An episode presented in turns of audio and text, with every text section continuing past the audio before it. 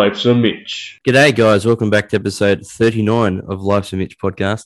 Last week, I spoke to Emily Duncan on that Sealed Section podcast, and we spoke all things consent, sexology, and all funny times of my some of my dating fails. It's been ridiculous. And um, so this week, we go to my secondary place of residence. We're going back to the Northern Hemisphere, back to England. And uh, the next guest is another one from that matchmaker.fm. And I keep getting the same jokes. No, it's not a dating app. So just relax, guys, by all means.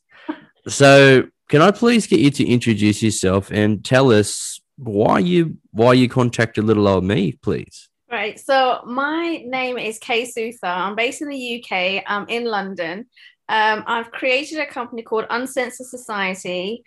Um, and I'll talk to you a little bit more about that in a little while. But the reason why I contacted you was really because what I have found is that there's so many people out there that want to start a business, have a passion for something, or you know with this pandemic they've lost their job they're in you know a place of misery don't know what to do how to get out of it and I really want to tell people and inspire people about my story because I'm telling you, there's been a lot of ups and downs. Um, and when there's been downs, there's been some serious downs. I mean, at one point, I was even homeless in a foreign country. So, and again, I'm going to speak to you about what happened there as well. Oh, I like. Um, I like how you just I introduce you. You take the lead. That's all good. By all means, tell us, tell us, tell us. it's called Life's a K today, so go for it. so okay, let me take the story back a bit, right? So when I was in my twenties, I was going from job to job to job to job to job, right? And each one being completely different to the one I had before. So I went from working in magistrates court to then becoming an interpreter for sign language and working with um, deaf youths. And that's then a, that's quite the change. Wow. Tell me about it. And then um, I went on doing voiceovers for children's books. What? Then I became a hairdresser. Then I became an esthetician. Then I became an MMA fighter. And then I became a police officer. And the, the list goes on. There's so much more in between right? Yeah, and right. so what I kind of realized was that, and you don't know it at the time, is when I'm reflecting back and I'm like, I had no idea what it was that I wanted to do. No clue. When people ask me, what do you want to be when you grow up? I said, I want to be rich, right? I don't know how I'm going to get there, what I'm going to be doing, but that's my goal. Fair enough. And so I had so many people, friends and family telling me that, you know what, you need to figure this out you need to do a job and coming from an indian background it was either being a doctor an accountant or a lawyer right that's what my parents most indian parents want their kids to be and so i was like hold on a second no and i realized that i used to go against the grain all the time you because, yes tell me about it. oh my god like there's so many stories about that too but um every time someone told me what I should be doing because I'm an Indian girl and how I should be living, I was like, right, I'm going to use that fire because that stung. That stung. When people tell me that, you know, I should be living a certain way because I'm a girl and I'm Indian, I'm like, oh, hell no. I had to go out of my way and prove them wrong. What do you think it, what do you think it was? The fact that people, so I'm assuming, you know, friends, family members, those around you at school, perhaps, or whoever. Why do you think that was? Because you were of a different ethnicity, or what? What? What do you think that was? No, I guess it's just society and culture, right? Okay. That we're so programmed that you go to school, you go to college, you go to uni, you find a job, you get married, you move out, you have kids, and then you die. Right, like that's I, what we're programmed. That's certainly not the way I'm going to be doing things. I, I'm, I'm, I'm similar to you. Like I've done a a different smorgasbord of things like mining, civil construction, retail. I was in childcare for a while. I was in I was a lollipop man for a while, and then you know, which is like the stop go bats. And all the while, the one consistent thing I've held on to is the fact that I'm an absolute dickhead. So I'm just cruising through. Lord of all puns, I'm an international I'm pun sure mule. That's not true at all. Oh, in a good. So if you're Australian, it's a it's it's a popular misconception is if, if I'm self-deprecating, it's not necessarily a bad thing. I just made you laugh because of it, so therefore I deem it right. as a success. Gotcha. Okay, I see. So so so figuring that out and trying to kind of you know realize what is my passion? Why am i here? What what what should i be doing? And so i got to a point where the very last corporate nine to five job i had was the police officer role. And i remember one day waking up one morning it was a normal morning jumped in the shower. As soon as the hot water touched my skin it just started burning. So I jumped out, ran straight to the mirror, and found out my entire body came out in a rash overnight.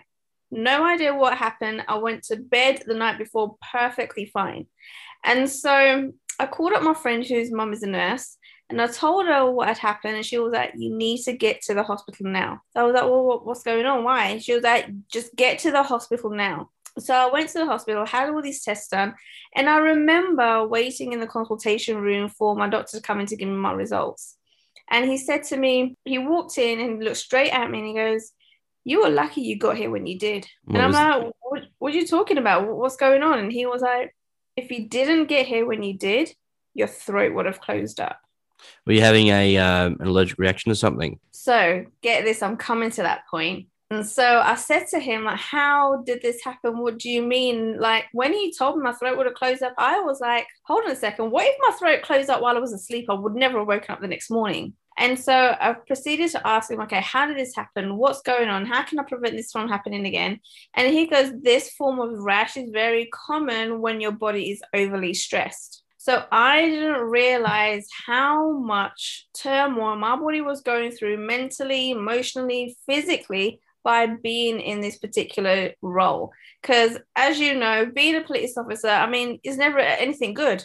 No. The the best thing that could ever happen is catching a bad guy, and even that's not really good, right? Well, it's the and I know a few uh, police officers in my life, and the one common conception is is that they've all left their time now. Some lasted longer than others, but it's the one thing. It's the it's the it's the stuff you bring home. It's the invisible battle you have to fight. Um, you know, the stress of the job, the threats, the, the the the the really sinister things that they would have had to have seen. My uncle's friend is a forensic police investigator, and he's had to develop a warped sense of humor because of it. Was it similar for you? Right. Um, I don't know if it was so much as a warped sense of humor, but it was more of the fact that I was like, holy crap, what I see on TV actually happens in real life. Yeah. Right. It's not make believe. And but what I realized is that seeing all this negative and all this stuff that was going around me, it made me appreciate the good even more. That's good. When I stepped out of that role, I was more appreciative of what I've had. I mean, I've been into houses where you know there, has been people that have been on crack and like they sell their their furniture just to get their hands on money so they can go and buy you know something that's going to kind of trigger them for a little while and i was like wow how can anyone be living like this you know and it stinks it's awful it's just like rubbish everywhere i'm just like oh my goodness like just me having a clean bed to sleep on in a safe place with a roof over my head. Like I'm so appreciative of that. I don't have to worry about anything. Having clean water, like all of those little things, I was just so much more appreciative when I saw how other people were living. Fair enough. And so what had happened is I decided to quit my job as a police officer. I was like, well, I can't be doing this any longer because my life is now on the line. And so I quit my job and I was like, right, no idea what I was going to do, no plan B. I didn't expect this to happen. So I was like, okay, I've got enough money in the bank to last me six months to figure this out. And then, just like most people, I was like, oh, wouldn't it be great if I could be my own boss? Again, not knowing what kind of business I want to build, what kind of products or service, none of that. So this is where my entrepreneurial journey really started. Cool. So I was like, okay, let's get into the business and find out what's going on here. Um, and it was so funny. Like the minute I quit my role as a police officer, all of a sudden these doors of opportunity just started opening up out of nowhere. And I'm like, holy crap, why couldn't anyone just tell me this is what I need to do? I would have done it years ago, right? What sort of opportunities arose for you? Right. So I remember a friend of mine, she was in uh, live events and she said to me, Oh, yeah, we're having this event down London. Why don't you come down? And I was like, Look, today's my last day at work. I've quit my job. I'm not in a mood. Don't want to do it. Um, I don't want to come down. And she goes, Look, just come down. You might like it. If you don't, then you can leave. So I was like, okay, fair enough. And I went down there and it was not my scene. There were like people suited and booted, bankers, accountants, and all this. And I was like, ah. So I did what most people do at these events. I went straight to the bar and ordered a drink. You right? sound you sound Australian. Good on you. and so I sat there at the bar. Um, and I had this guy come over to me and start talking to me. And it was weird because initially I was like, oh my God, here we go, another chat up line, right? but he was saying, to, he was asking me things like, you know, what kind of work experience do you have? What's your qualifications? Um, what career do you want to go down? I'm like, okay, this is a really weird chat line. And so I said to him, I'm answering all these questions. And I was like, who are you? And he goes, I think you will be awesome on my team as a campaign manager. I work for Parliament. Bum, bum, bum. I know. And I was like, uh, um, okay. And he was one of um, the members of parliament. And during this time is when the London elections were going down. So I started working for Liberal Democrat as a campaign manager, no experience, no qualification, just learn on the job. Yeah. But what I learned very quickly was that there's a lot more criminals in politics than there are in prisons. Yeah. And so if I didn't last very long as a police officer, there's no way I'm going to last any longer in politics. And so I quit that after a couple of months. Do you know what uh, pickup line I would have used on you if I was What's at the? that? I would have asked you, can you tell me how much a polar bear weighs? Well, I don't know how much a polar bear weighs. Enough to break the ice. Hey, I'm Mitch. How you doing? Would that have worked? oh, nice one. I have a feeling you've probably got a few of those up your sleeve. Oh, I uh, they don't call me the Mitch for no reason, you know. No, smooth as my bald head, and uh, people feel, are good at feeling sorry for me. So it's all in there. I'm sorry. So you quit politics. What a what a segue. um yeah so i quit my role in politics and then all of a sudden i got this call a week later now before i tell you what happens next i do need to tell you that my i decided that i wanted to go down the route of you know being in live events working at live events um and just being around people that are just so positive um and just wanting to just be there and learn and just speak to people and you know have that camaraderie. And so i was like live events is definitely something that i want to go down. Again i was like i have no qualifications in events i have no experience. And people were telling me you're living in a, in a daydream. Like no one's going to hire you. It's never going to happen. You don't have qualifications you don't have any experience. Why would anyone hire you? Yeah, but that that right there is like everyone's got this popular conception is like, oh, you you don't have the qualifications. I mean, like you know, if I'm working for for myself and I see a young guy who's eager or a young woman who's eager to get a start, as opposed to someone who's overqualified who thinks they're like if they're as smug as. I'm taking the person without the qualification because they want to be there every time. I know this. I know this, and I can tell you this from experience that my VA Chester is ex- is is that's exactly how I hired him. He has no experience, no qualification as a VA. Right, he wants to learn. He's learning on the job, and he's one of the best VAs I've ever had. So we've got to give a shout out to Chester. He uh, helped set this thing up today. So good on you. Thank you for setting this up. Yeah, Chester. Oh my God, he is amazing. Thank you, sir. Um, so I totally agree with that. I, I, yeah, definitely. Um, and that's how you get the best out of your team as well, right? Especially Yeah. supporting them and you know being a leader. See, one of the main things that I've learned about in the corporate world and in the business world is in in the corporate world you have bosses, but in business world you have leaders, right? Huge difference. And so, anyway, like I was saying about these live events, God, you keep just dragging me away from this conversation, don't you, Mitch?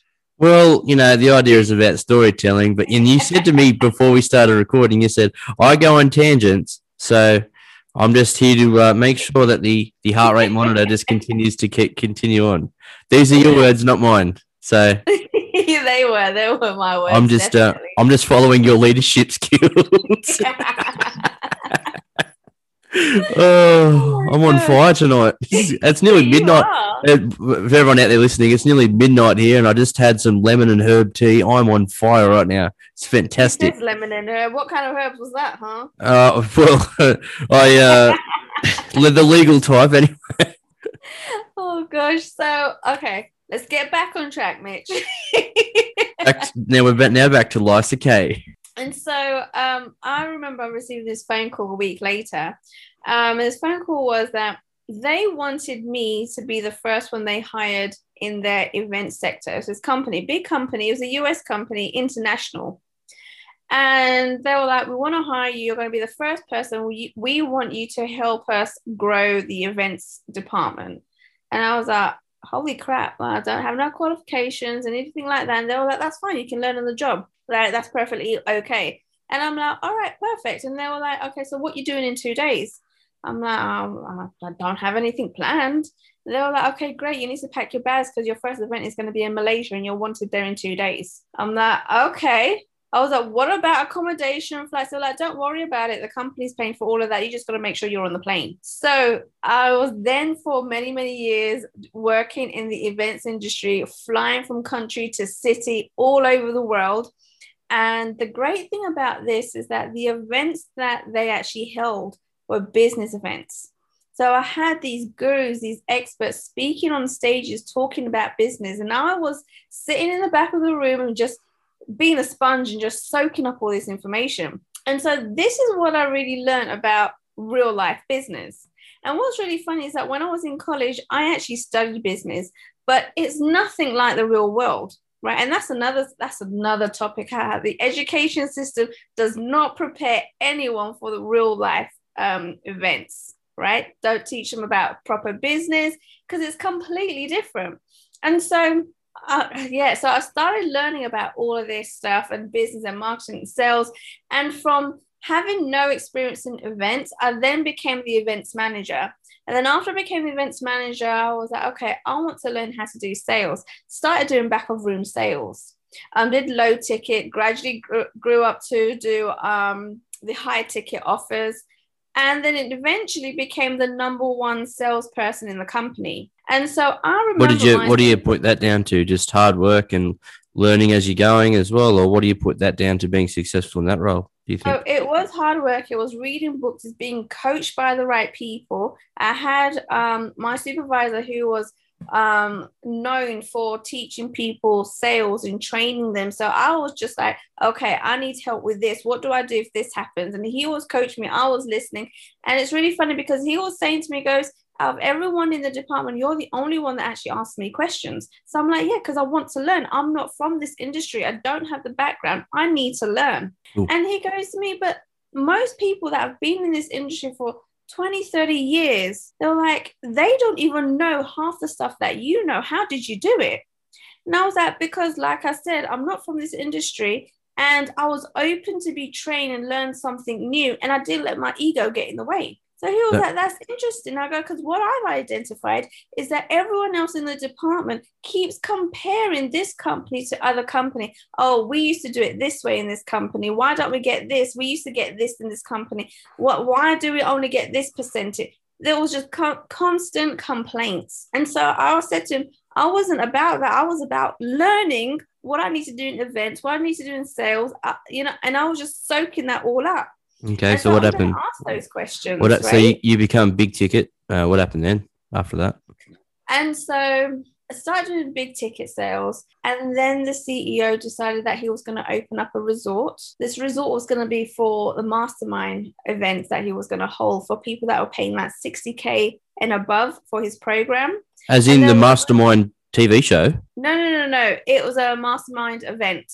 Oh, sorry. I've got a story about the Mastermind TV show after you after you're done that. Okay.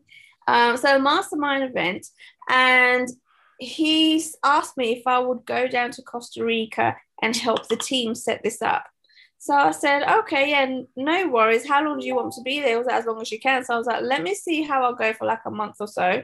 And then after that, if I like it, I'll stay. If not, then I'll just fly back down.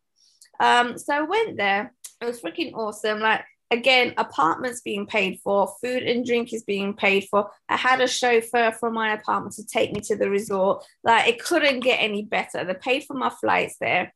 And I was there for three weeks and then the company shut down. Oh, bummer.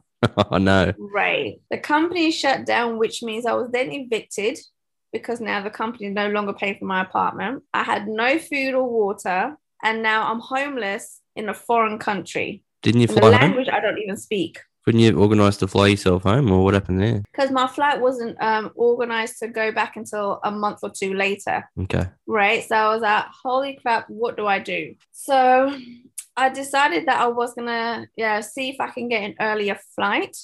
They were telling me, okay, it's gonna be 500 pounds or dollars, whatever it was at the time, that to change it, it's gonna be 200. And I'm like, okay, I don't even have that right now because all of our accounts got shut down because of the whole company shutting down, right? So now I don't have no money either.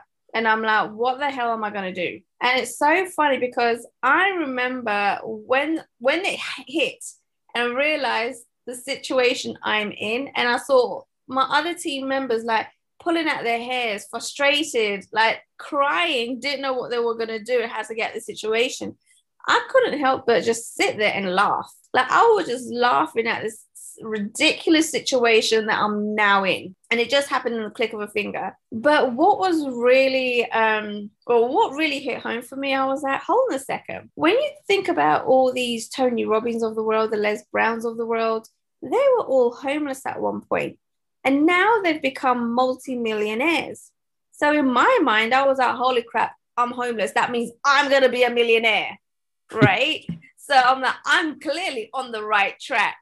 and so again, what I realized is because I didn't let the negative emotions get in the way of my vision um, or distract me in any way, I was able to think outside the box and gain a different perspective and get creative. So, what I decided to do, I was like, okay, it looks like I'm going to be stuck here for a little while. I knew it was temporary, it wasn't going to be permanent. So, I decided to go back to the resort manager who was also pulling at her hair because now she's got a team of people she has to pay, bills to pay, and no money coming through. So I said to her, I can do this for you. I can bring in clients to the resort because I know sales, I know marketing, I know how to promote, I know how to do all that stuff because I learned through the events that I was at and I learned through these experts and gurus that were talking on stage. There was so much information there. And over the years, I just learned how to do all this. Okay. And so I showed her how to do it. I was teaching her how to do it because I wasn't going to be there permanently. I was like, no, not the way things have gone down. I am going to find a way out. And I said to her, that I can help you bring clients in so you can actually pay your bills. However, I need a roof over my head, I need food, and I need water. That's all I'm asking in return. And so, because she realizes how many thousands of dollars this would actually cost if they got a coach, she jumped at it. And so, I was doing that for a little while. Um, and then I started going to different restaurants um, and you know the different places on the resort itself and doing the same thing and decided that this is the way I was going to raise the money so then I can then get a flight and change my flight and then come home. So that's what I did. There you go. One way to escape Costa Rica is to spread the good word. Costa, see you later. What's the cost of this? I'm oh out of here. Woof. Stop dropping an old K you're on fire. Woof. I love it. okay, so back home, you've uh, essentially crawled your way out of Costa Rica and you're going, see you later, back home. Okay, so what happens next? And then tell us about how you sort of worked your way into uh, you, you, your days as an author. Like, was there long in between the two, or what happened next? So actually, I wrote my book before all of this happened in Costa Rica, right? So I decided that when I first joined this company um, doing events, I always knew that I wanted to write a book, but I didn't know how how to go about it. And one of the speakers and gurus that I met on these stages at these events was actually a coach that helps people do all of this and get it published right so i was like okay great fantastic so i got him to help me out um, and to coach me on how to do this and but what i didn't expect is that i managed to write this entire book, have it all published within 30 days. I sat in my room non-stop and just started writing out this book. And this book is really a book about my experience, but I wanted to write it because it's a preventative measure. So there's so many different um, downfalls that I've had, and you know, parts of my life that were really, really dark. And I know there's so many people out there that go through similar things, have been in similar situations, and not know knowing how to really get out of these situations. I didn't know myself. And in some areas, I went down a real deep, dark path. And what was the so- what was the book about, and um, and what's it called, and how can people find it now? Can you read it? Can they read it now? Or Yeah, it's on Amazon. It's called Never Judge a Book by Its Cover, and it really is about my journey to success. And I wrote this book with my heart on my sleeve, and I just put it all out there. I got so vulnerable. Like there's chapters in there that I was typing away at. I was crying as I was typing this out. Yep. And so you can go onto Amazon. You can still get it on there. Um, but it really is to kind of inspire people, motivate people that no matter how dark your days are, there's always a way out. There's a light at the uh, end of the tunnel, but at the end of the day, you make the choice. It's not anybody's fault, anyone's decision, but yours. Yep. The reason why you're in a particular situation now, or you know, your life is showing up in a certain way is because of the decisions that you've made. Okay. Yes. And that's all that's all on you. They're your choices that you've made. And so, again, if you want to change that, and if you're not happy with how your life is going, you make that choice to change it. fair enough. And, And, it shows people that you can actually come out of these dark situations. this is true. And what I'll do is I'll include the correct spelling and a link in this this episode's bio, so you can find the book. Um, so interesting bit of information here. So the book book was so successful that Queen of England Elizabeth herself has a has a a copy in a private royal library, and that you received a personalized letter from Her Majesty. Is that correct? I did, yes, which was a shocker to me. Congratulations! I got- sorry? Congratulations! That's awesome. Thank you. I mean, when I first got it, like, no word of a lie, I thought it was a prank, right? I'm like, no freaking way, like, this isn't real. But when I started analyzing the paper itself and realized, okay, it's not just a normal plain A4 paper, it's actually embossed with the royal logo. And I'm like, okay, this seems legit. Goose, right? Goosebumps, I'd imagine. Right. But the only thing that I was really annoyed about is that she spelled my name wrong. oh no! I was that's a bummer. She got my name wrong. Wasn't But, it on the um, book? Yeah, exactly. exactly. so she mustn't be. So she, it's ironic. She's go, give, been given something to read, and she didn't read the most important part.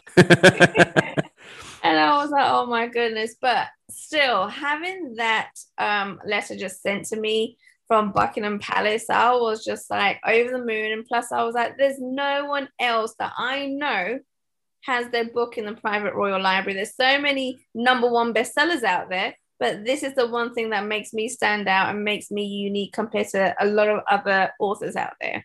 That's cool. I um, I tried to send her my book, 101 Sweet Puns, but uh, Oh, all. I all I got back was "You're a dickhead," and it never even made it to the post office. So. What? Oh, I was a bad. It's a ter- terrible joke. I'm sorry. That's oh cool. my goodness. And press your list of bona fides here I've got in front of me. So I'm just scanning your matchmaker profile. So you've also won some awards in, in Canada for the from the authority of an, an inspirational journey to success. So you've got the like an incredible list of achievements and accomplishments in the you know in the author world. So congratulations. That sounds awesome. Thank And you. Thank in- you so much. And that was a crazy thing as well. So um I knew I was going to launch my book, but I always had the idea that I'm from the UK. I'm going to launch, have my book launch in the UK. And my coach actually said to me that if I decide to have this in Toronto, then he can and he will make this happen and have Bob Proctor and Dr. Demartini come to my book launch. Wow. And I'm like, holy crap. I'm like, what? He goes, yeah, but you need to make the decision having your book launch in Toronto. I was like, God, if they're going to be there, holy crap, yeah, let's just make it happen. Let's do it. Right. And it was a, both of them that actually awarded me my award, um, Bob Proctor and Dr. Demartini. And yeah, I mean, that was just like magic. I never expected that at all. So that was a pretty cool experience. And then I got to see Toronto as well. Toronto is a gorgeous city. I, I went there in uh, circa 17. I, I loved it. And I did a tour of the south uh, eastern part. So Quebec, Montreal, Niagara Falls. It was unreal. Right. So that's amazing. And look at you name dropping like a champion. you know, I have to. Stop drop. As I said, stop drop and no, you're on absolute fire. So that's awesome. And then from there, success led to time on television in the US as well. Uh, tell Yes, us about tell us about your time on Amazon Fire TV, Huffington, and you, you were in the Huffington Post. Tell us about some of the successes that you've had in the media as well. Um, so I was actually invited by a friend of mine who actually recommended me for um, this interview on TV, and I'm like, was because at that time when I was just starting up, I was like, interview me on TV, but why would they want to do that? Like, who am I, right? Like nobody knows me, and she was like, yeah, but after you've been on the TV show, everyone's gonna know you, right? And I'm like, this is a bit weird. So I was like, Are you sure? You sure it's me that they want to actually speak with? It's not someone else like they're mistaken it for somebody else or anything like that. And they're like, No. And so I flew down to New York and was interviewed on TV and then was also invited to come back with a bunch of different entrepreneurial women to have like a a, a panel discussion How good? right? About How good. journeys. And that was just amazing, just listening for, to other, you know, empowering women that have gone through their struggles, and everyone's story is different.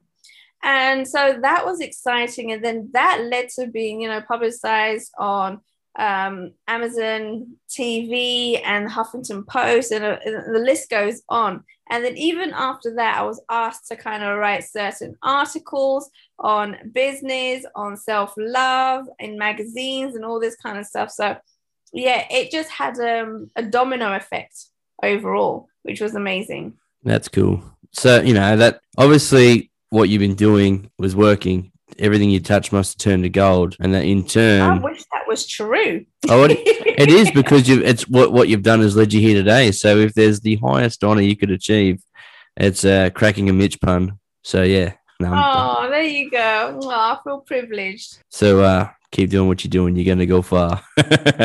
Oh, definitely. I'm I'm waiting for that, you know, that um, million dollar level that Well- I'm gonna get to because I've been homeless, right? So it's inevitable now. okay. Well, I hope that, I hope by that logic, it truly does happen for you. I hope so. I mean, that's my perspective. Let's see. And if you Let's become a millionaire, I'll, I'll take a case of beer. How's that sound? Say that again. if you become a millionaire, I'll take a case of beer. How's that sound? Okay, perfect. Awesome. That's a deal.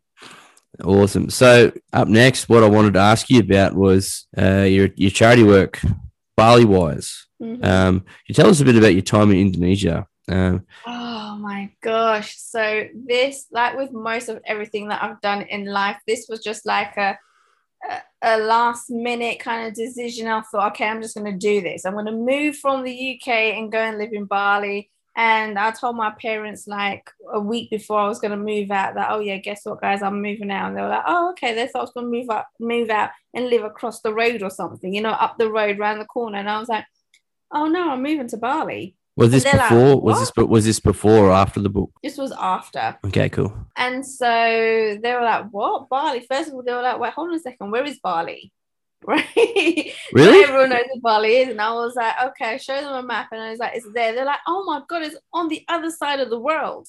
Right. And I was like, Yeah. They were like, Okay, how long are you going to go there for? I was like, I don't know. I don't.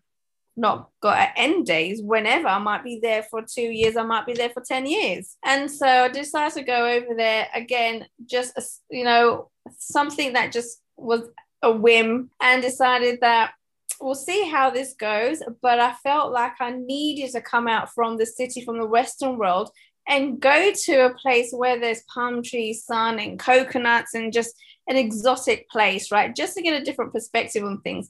And also to learn a lot about, because in Bali, that you know, they're into the whole meditation, healing, and just kind of being at one with yourself and just like figuring all of that stuff out. Because I was like, okay, there's so many people out there that do this, that believe in this. Let me go and find out what it's really all about. And so mm. Bali is a really the hub of that. Yep. And so what I really kind of recognized there in Bali was that first of all, people there have so much less stuff than we do in the Western world, but they're the most happiest people on the planet, right? And just having the basic needs met, that they were just happy with that. And I lived on a place where it was like a farm, right? There's cows, there's chickens, there's, you know, dogs and cats and all this stuff, you know, all these things running around. And oh my God, some of the problems that I had were like proper third world country problems. I never thought I'd be running after a frog in my place to get it out. Like, who imagines that's going to happen, right? Australians. Like, Australians do.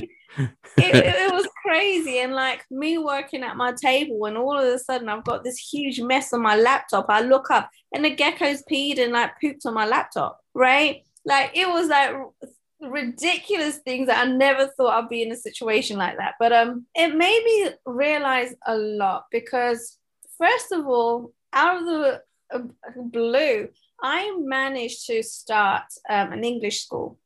And how that happened was that my landlady was telling me that she's going to send her son, who's the oldest child, she's got a son and a daughter.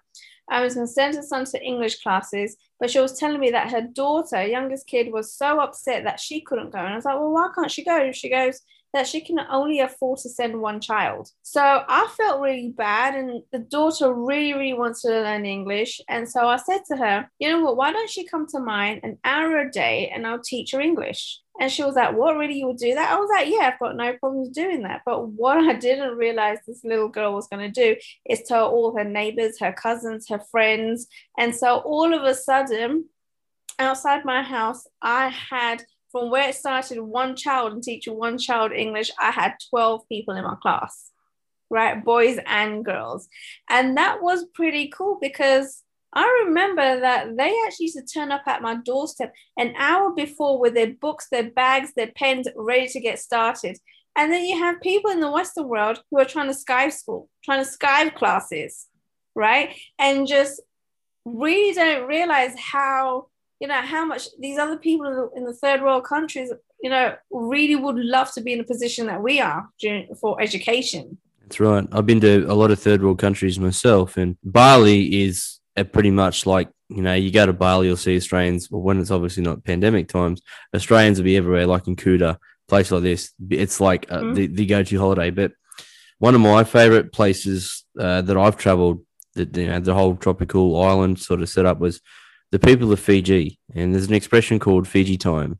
And um, we were lucky enough to go to a kava ceremony. So, for those of you who aren't familiar with what kava is, it's a ground up muddy root that you drink out of this bowl, and it's like a, a natural laxant. It's kind of like being body stoned. And what the idea is, it's to like welcome people. It's it's it's exciting, and you know, people with a quarter of what we have, like huts, minimal electricity, you know, have to raft out and catch the fish themselves and whatever, like all these things. And I think it's important to remember, as you said, to you have to just stop and sometimes just go, you know what, I'm fortunate enough to live in London, Sydney, mm. um, Toronto, or New York, or wherever it might be, you know, us formed Western countries even though it's pandemic times or not, you have to stop and think how fortunate you are. Could you imagine, cast your mind back to when you were a kid, could you imagine being stuck in this pandemic in the 80s or 90s where we didn't have access to technology like this? Oh my gosh. We would have struggled.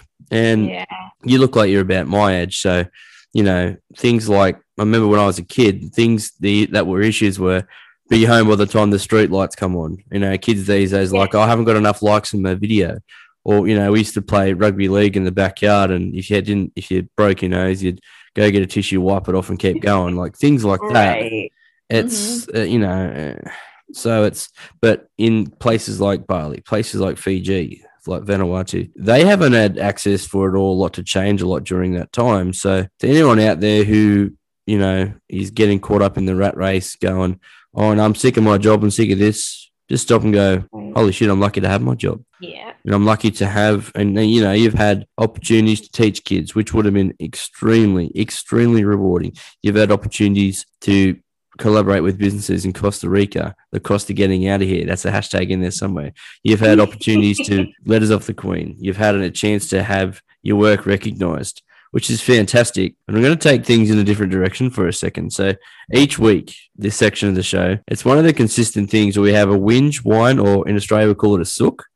So if you're a crybaby, you're a sook. And I was wondering, Kate, would you like to join me in having a bitchy with Mitchy? Yeah, sure. Let's do it. So what the idea is that you take something that pisses you off, can be a day-to-day first world problem, which is ironic because we just spoke about enjoying what we have. Or it could be something that you've um, you know, come across in your travels. So is there something that comes to mind, or now, or do you need a second while I can come up with something? Then you can. Something does come to mind, and it happens to me quite often. Okay, right, let's hear it. business. Let's hear it. Um, what really pisses me off is that I will take the time out to write an email, right? To go through everything, pinpoint everything, right? Give them instructions, put it all down there. And it takes me ages to write this out because I'm making sure I get every detail in there, right? Mhm. So then I can send this off, they can go and do their part, and that's good. And then they come back to me and ask me a list of questions. All these questions have already been answered in the email that I sent previously, and clearly they haven't read it. Okay. That drives me absolutely nuts. And that happens so often, it's ridiculous. Yeah, I, that that's got to be. Fr- it's like refer to the email. That information was there. Oh, sorry. Oh, for goodness sake. Oh, it's um, it's like there's an expression. It's like flogging a dead horse. Um, yes. uh, that comes to mind. Yeah, that would suck. I I've only had one office based role in my time. I used to work for a council, and I was a, a road and assets inspector. So, what my job was to do was the, the people of the council would write in, say there's an issue with the road, there's an issue with the drainage, whatever, and I'd have to go out, inspect it, repair it if I could, get on with it. So this man sent in sixty something requests about an issue with his driveway. But I kept sending him the issue of the driveway is up to the tenant. It is not a council priority. If you are responsible for the access, access and egress, Oh, and I would put the you know the piece of legislation to it, and just this went on for months. And my boss saw seen it. And he goes, "Here's what you're going to do. I'm going to go out with you, and this is what we're going to do, mate. It doesn't work like this. You are responsible. We are not touching it, okay? Or what? No, because and we just put the piece of legislation in his hand." Mate, it states that you are responsible as the tenant of this. Res- anyway, long story short, he had the shits, so he got it. But it put the end to the problem, and you just you feel like you read this and you go, oh. So I can relate to that totally. Yeah, and the other thing that gets on my nerves is when you send il- e- emails, you sign it off with your name, and then reply with your name completely misspelled or I've been called. it's, not hard to spell K. It's really not. no, but my uh, see, my actual name is Kalpner, right? The Okay. reason why you know me as K is because I completely changed my branding for that exact reason that no one can get my name right, no one can say it, no one can spell it, and so I've shortened it down to K. And us as the consumers, thank you for this. oh, right? now I feel like a dickhead. oh, but um like yeah i mean that drives me mad but i mean it happens so often i mean the queen even did it so here we go That was fantastic. so my my bitchy of the week was today. I've gone down to McDonald's to get a coffee for breakfast because I had a coffee, and then I had a podcast booked in to do this morning with a gentleman from the US. Awesome. My bitchy of the week is bloody time zones. I so I was it was due to be 10 a.m. today's date, my time. I was ready. Sent him a message. He's like, "Oh, I had you down at uh, the at 10 a.m. my time. Oh, I'm so sorry, man. Oh, for, for goodness sake. Oh, good. People don't read their messages No, I, I but it's uh, I, it, he sent to me 10. I confirmed it with him twice to make sure it was correct. And like, you know, first of all, problem. does it make you feel like like is it even worth try- and trying to you know speak to this person is like well if they can't even get that right how much of what they're saying is actually true Well, I don't. It, it, it absolutely um it hits you in the do I keep trying category? Do I is this person worth it? Um, you know, it's lucky I'm I'm pretty patient. I was like, no worries, man, that's fine. We'll try again later in the year. That's fine. But I find that especially doing this, time is absolutely critical. Being a shift worker, I work at I volunteer at a local radio station too. I go I do powerlifting at the gym.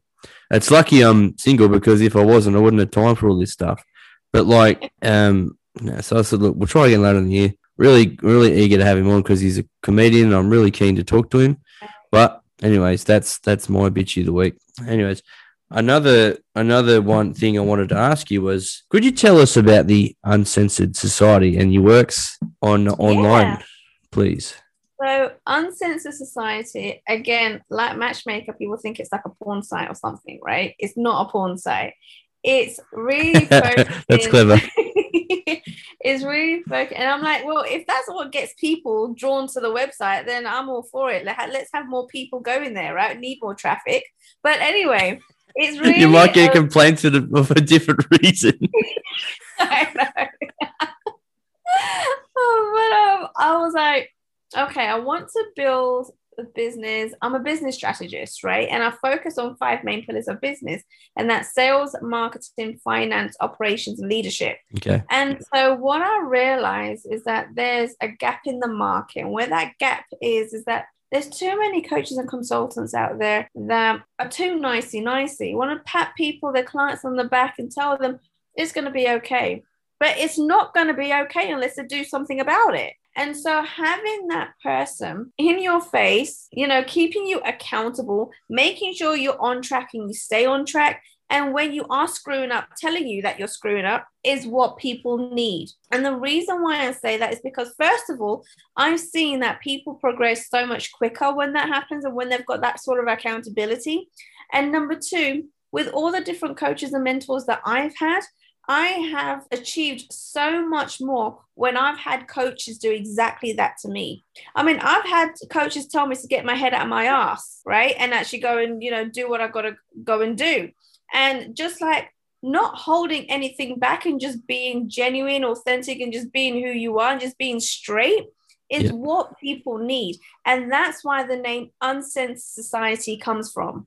That's cool. It's kind of like when you're at the gym, you have a gym trainer that kicks your ass, and by doing so, yeah. you get more out of it. So, in terms of the uncensored society, so if people were to rock up at your page, um, what sort of services do you offer? Um, right.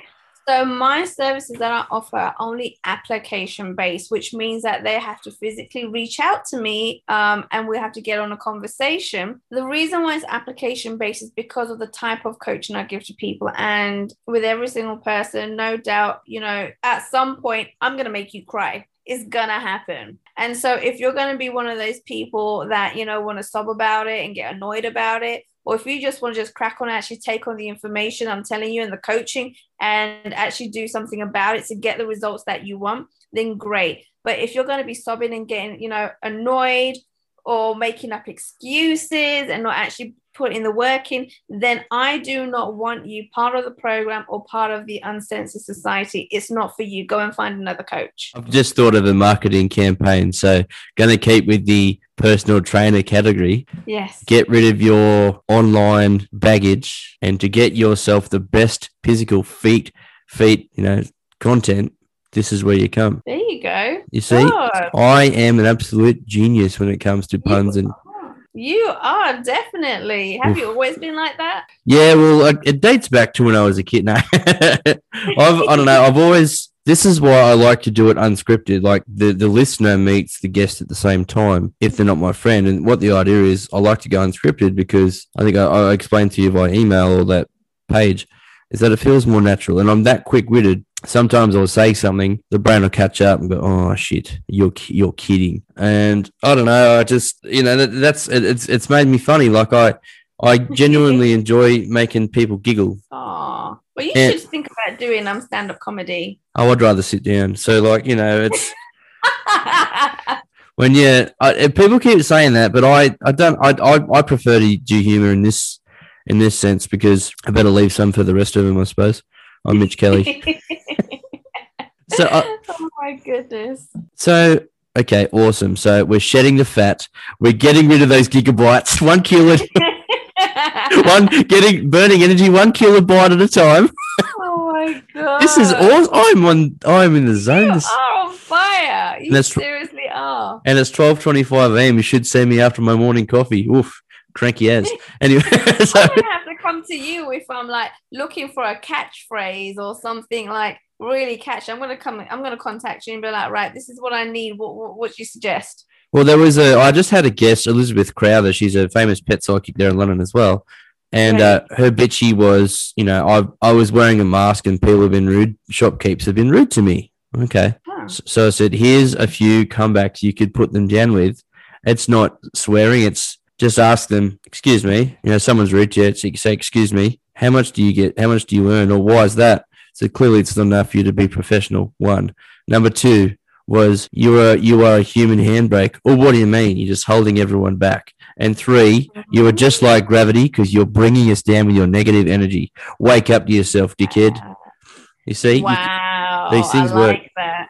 these things work. So, and doing this, you, you learn a little bit along the way. And Great. Speaking of podcasts, I see that you have one in the works. Could you tell us a little bit about the Uncensored Society podcast? coming up. yes. Oh my goodness. So first of all, I gotta say to you that I decided to go. I decided that right. I gotta promote really hard, right? Like, really, really hard. Like wherever people go, they're gonna see me. Like it's gotta be, you know, that much of a promotion. And so what I decided to do is go on Matchmaker. And no word of a lie, like the system that I put in place ended up working so freaking well that I had to hire Chester, right? And in two months, I managed to book myself on 100 different podcasts throughout this year. I'm getting And close to you. so- I'm cl- I'm catching up. Sorry? I'm catching up to you slowly. Oh, there you go. And so what's happened is that people have now been saying to me, well, why don't you have your own podcast? And I was like, actually, I don't I don't know why I don't have my podcast. Okay, let's let's get that done. And so the Uncensored Society podcast is really it's got a twist to it. I don't want to say too much because I'm actually going to be, and you'll get an email as well because I want you to be one of my guests. Everyone that's given me the opportunity to be a guest on their podcast, I'm now paying that um, back to all the podcast hosts. I'm going to be contacting every single one of those to be a guest on my podcast. There is going to be a twist. And again, it's going to be application based only. Um, and on this conversation that I'm going to have with you in the pre screening is where everything is going to be revealed. You're either going to love it or you're going to hate it. It's like Oh, Marmite. bring it on, baby.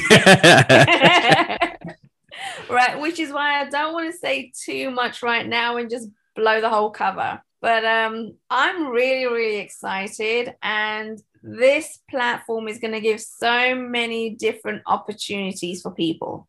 Cool. Uh, so I'm really excited. It's going to be very raw, real, and relentless. Right? We're gonna. It's going to be straight talking. We're not going to be beating around the bush. It's going to be tips, advice, you know, guidance on, you know, any areas of business that you're struggling. It's going to be all business based. And so most of the time, there are going to be guests that come onto my podcast and they're going to be talking about certain aspects of business that they specialize in. okay. Yeah, so you're going to be able to learn an awful lot from this podcast. And it's so great because I've already got 100 people that I've booked onto. That means those 100 people I've already got to get on my podcast, which means I don't need to be looking for anybody for right now because I've already got 100 people. I've got. I've just. Um. Uh, actually, one. That sounds awesome. When do we think? When is? When is release date? Have you got a release date yet? Or I don't have a release date as of yet. Um, like to be fair, I wanted to launch this like yesterday. okay. Right? Well, can I? and so the sooner the better but you will be getting emails um, sent to you very shortly to let you know so you can then get a call booked in and we can have a conversation How good. Um, so I'll provide links to that as well. Also, a bit of advice from one podcaster to another is that, and you, you know, you, you see everyone do this, is that connectivity, connecting, connecting people, um, networking is the most important thing because if you collaborate with someone and then later on, so I, I did two, a two part podcast with a guy named Aaron Bohr. He's a London based guy and he's got a podcast called In Your Element. Essentially, it's about like what I do. It's storytelling, but in the northern hemisphere. Mhm. And he, I shared my story with him. It was flip. I was flipping hilarious and charming as always. He was handsome and a gracious host. And and then he came on mine, and then I was chance. I was charming, handsome, and funny, and he was a gracious guest. So you know, it just went on well. Anyways, Great. That worked out so well. He's a um a software engineer. He wrote me a website for nothing. And if you're listening, Aaron, can't thank you enough, champion. And uh, you, by all means, cash that chip in whenever you want it, please, chief, because I'll help you in any way, shape, or form I can. But that's the idea behind it. It's it's it's collaborations. It's you know, and even if you come across a guest that you think, oh, this person's going to be garbage, I don't want to. Someone out there can resonate with the story. I've had because okay, I'll tell you a bit of a story. I, I mentioned before about Mastermind. Can I run this by you? See what you think? yes go for it Okay. So this all started with a, a clairvoyant reading. Started at the end of last year, getting back on track. I've always wanted to work in the media. So come along with this little issue, this little project. And it started with my brother and it's grown from there. So I thought hmm, I'm going to try and get some traction here.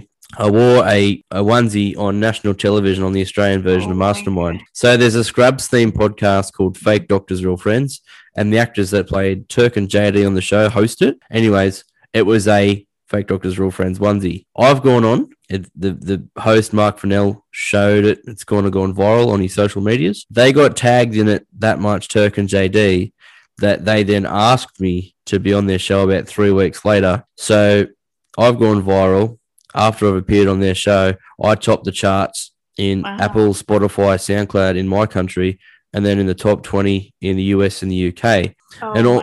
And that all came from just some bald dickhead hopping on television and making a fool of himself. Like it's just, I'll send you the video, you will lose it in laughter.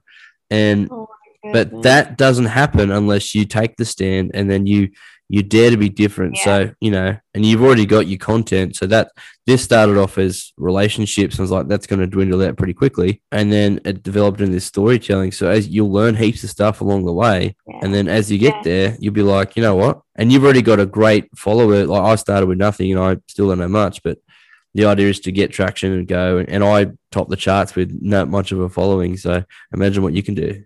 I'm mitch kelly. Wow. what a sign off line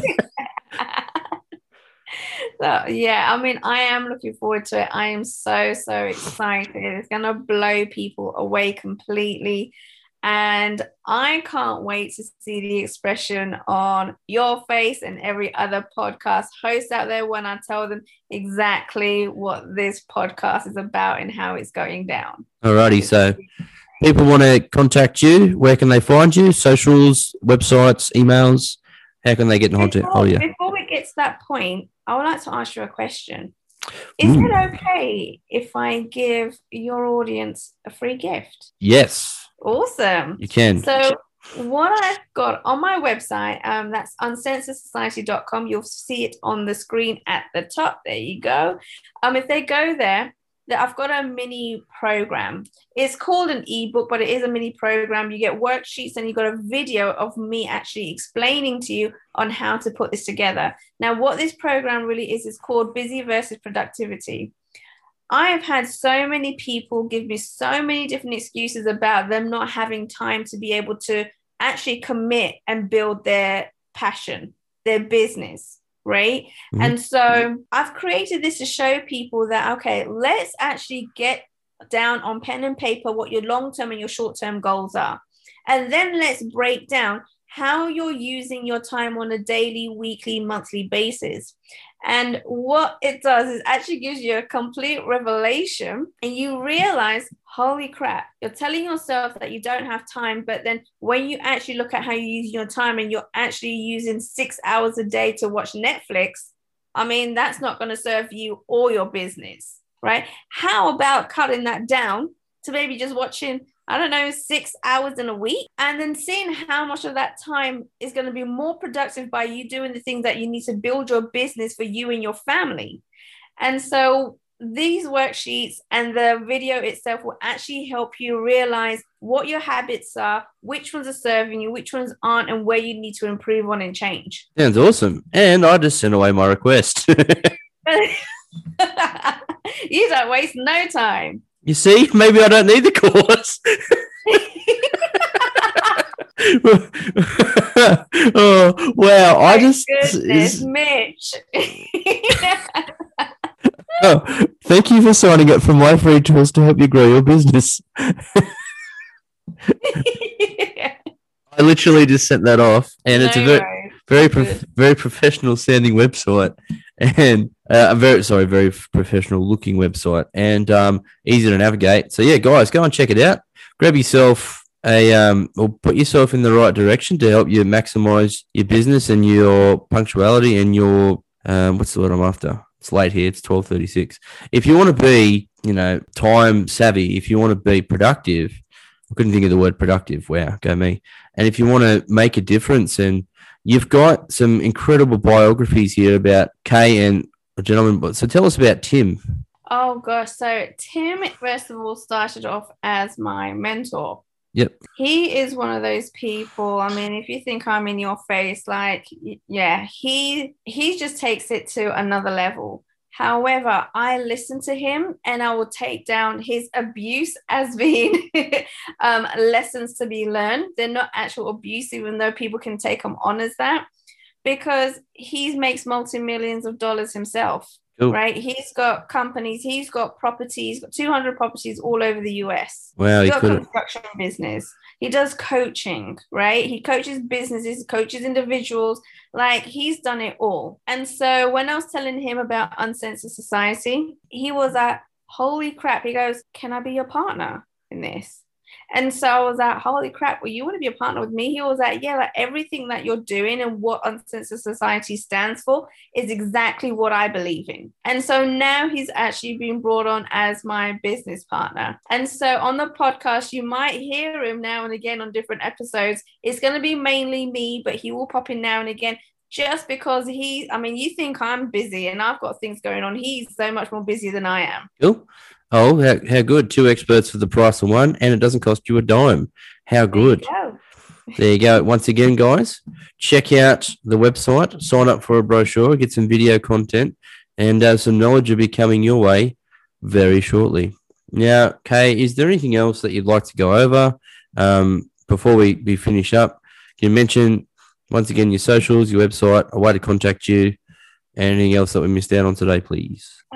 Anything else that we missed out on? Um, I mean, the only thing I can suggest to people is look, if you're ready to get going and you actually want to make those changes and live a life that you know that you deserve and should be living, then it's about taking action and start taking action now. Stop procrastinating and start stop finding excuses and just go for it, right? Just jump.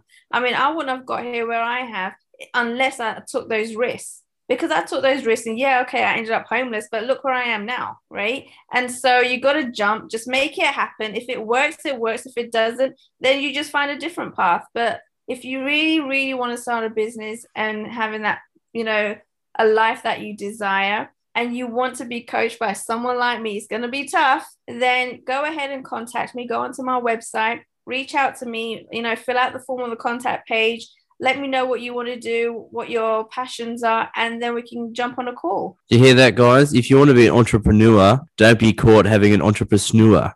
Get onto it, get in contact with K.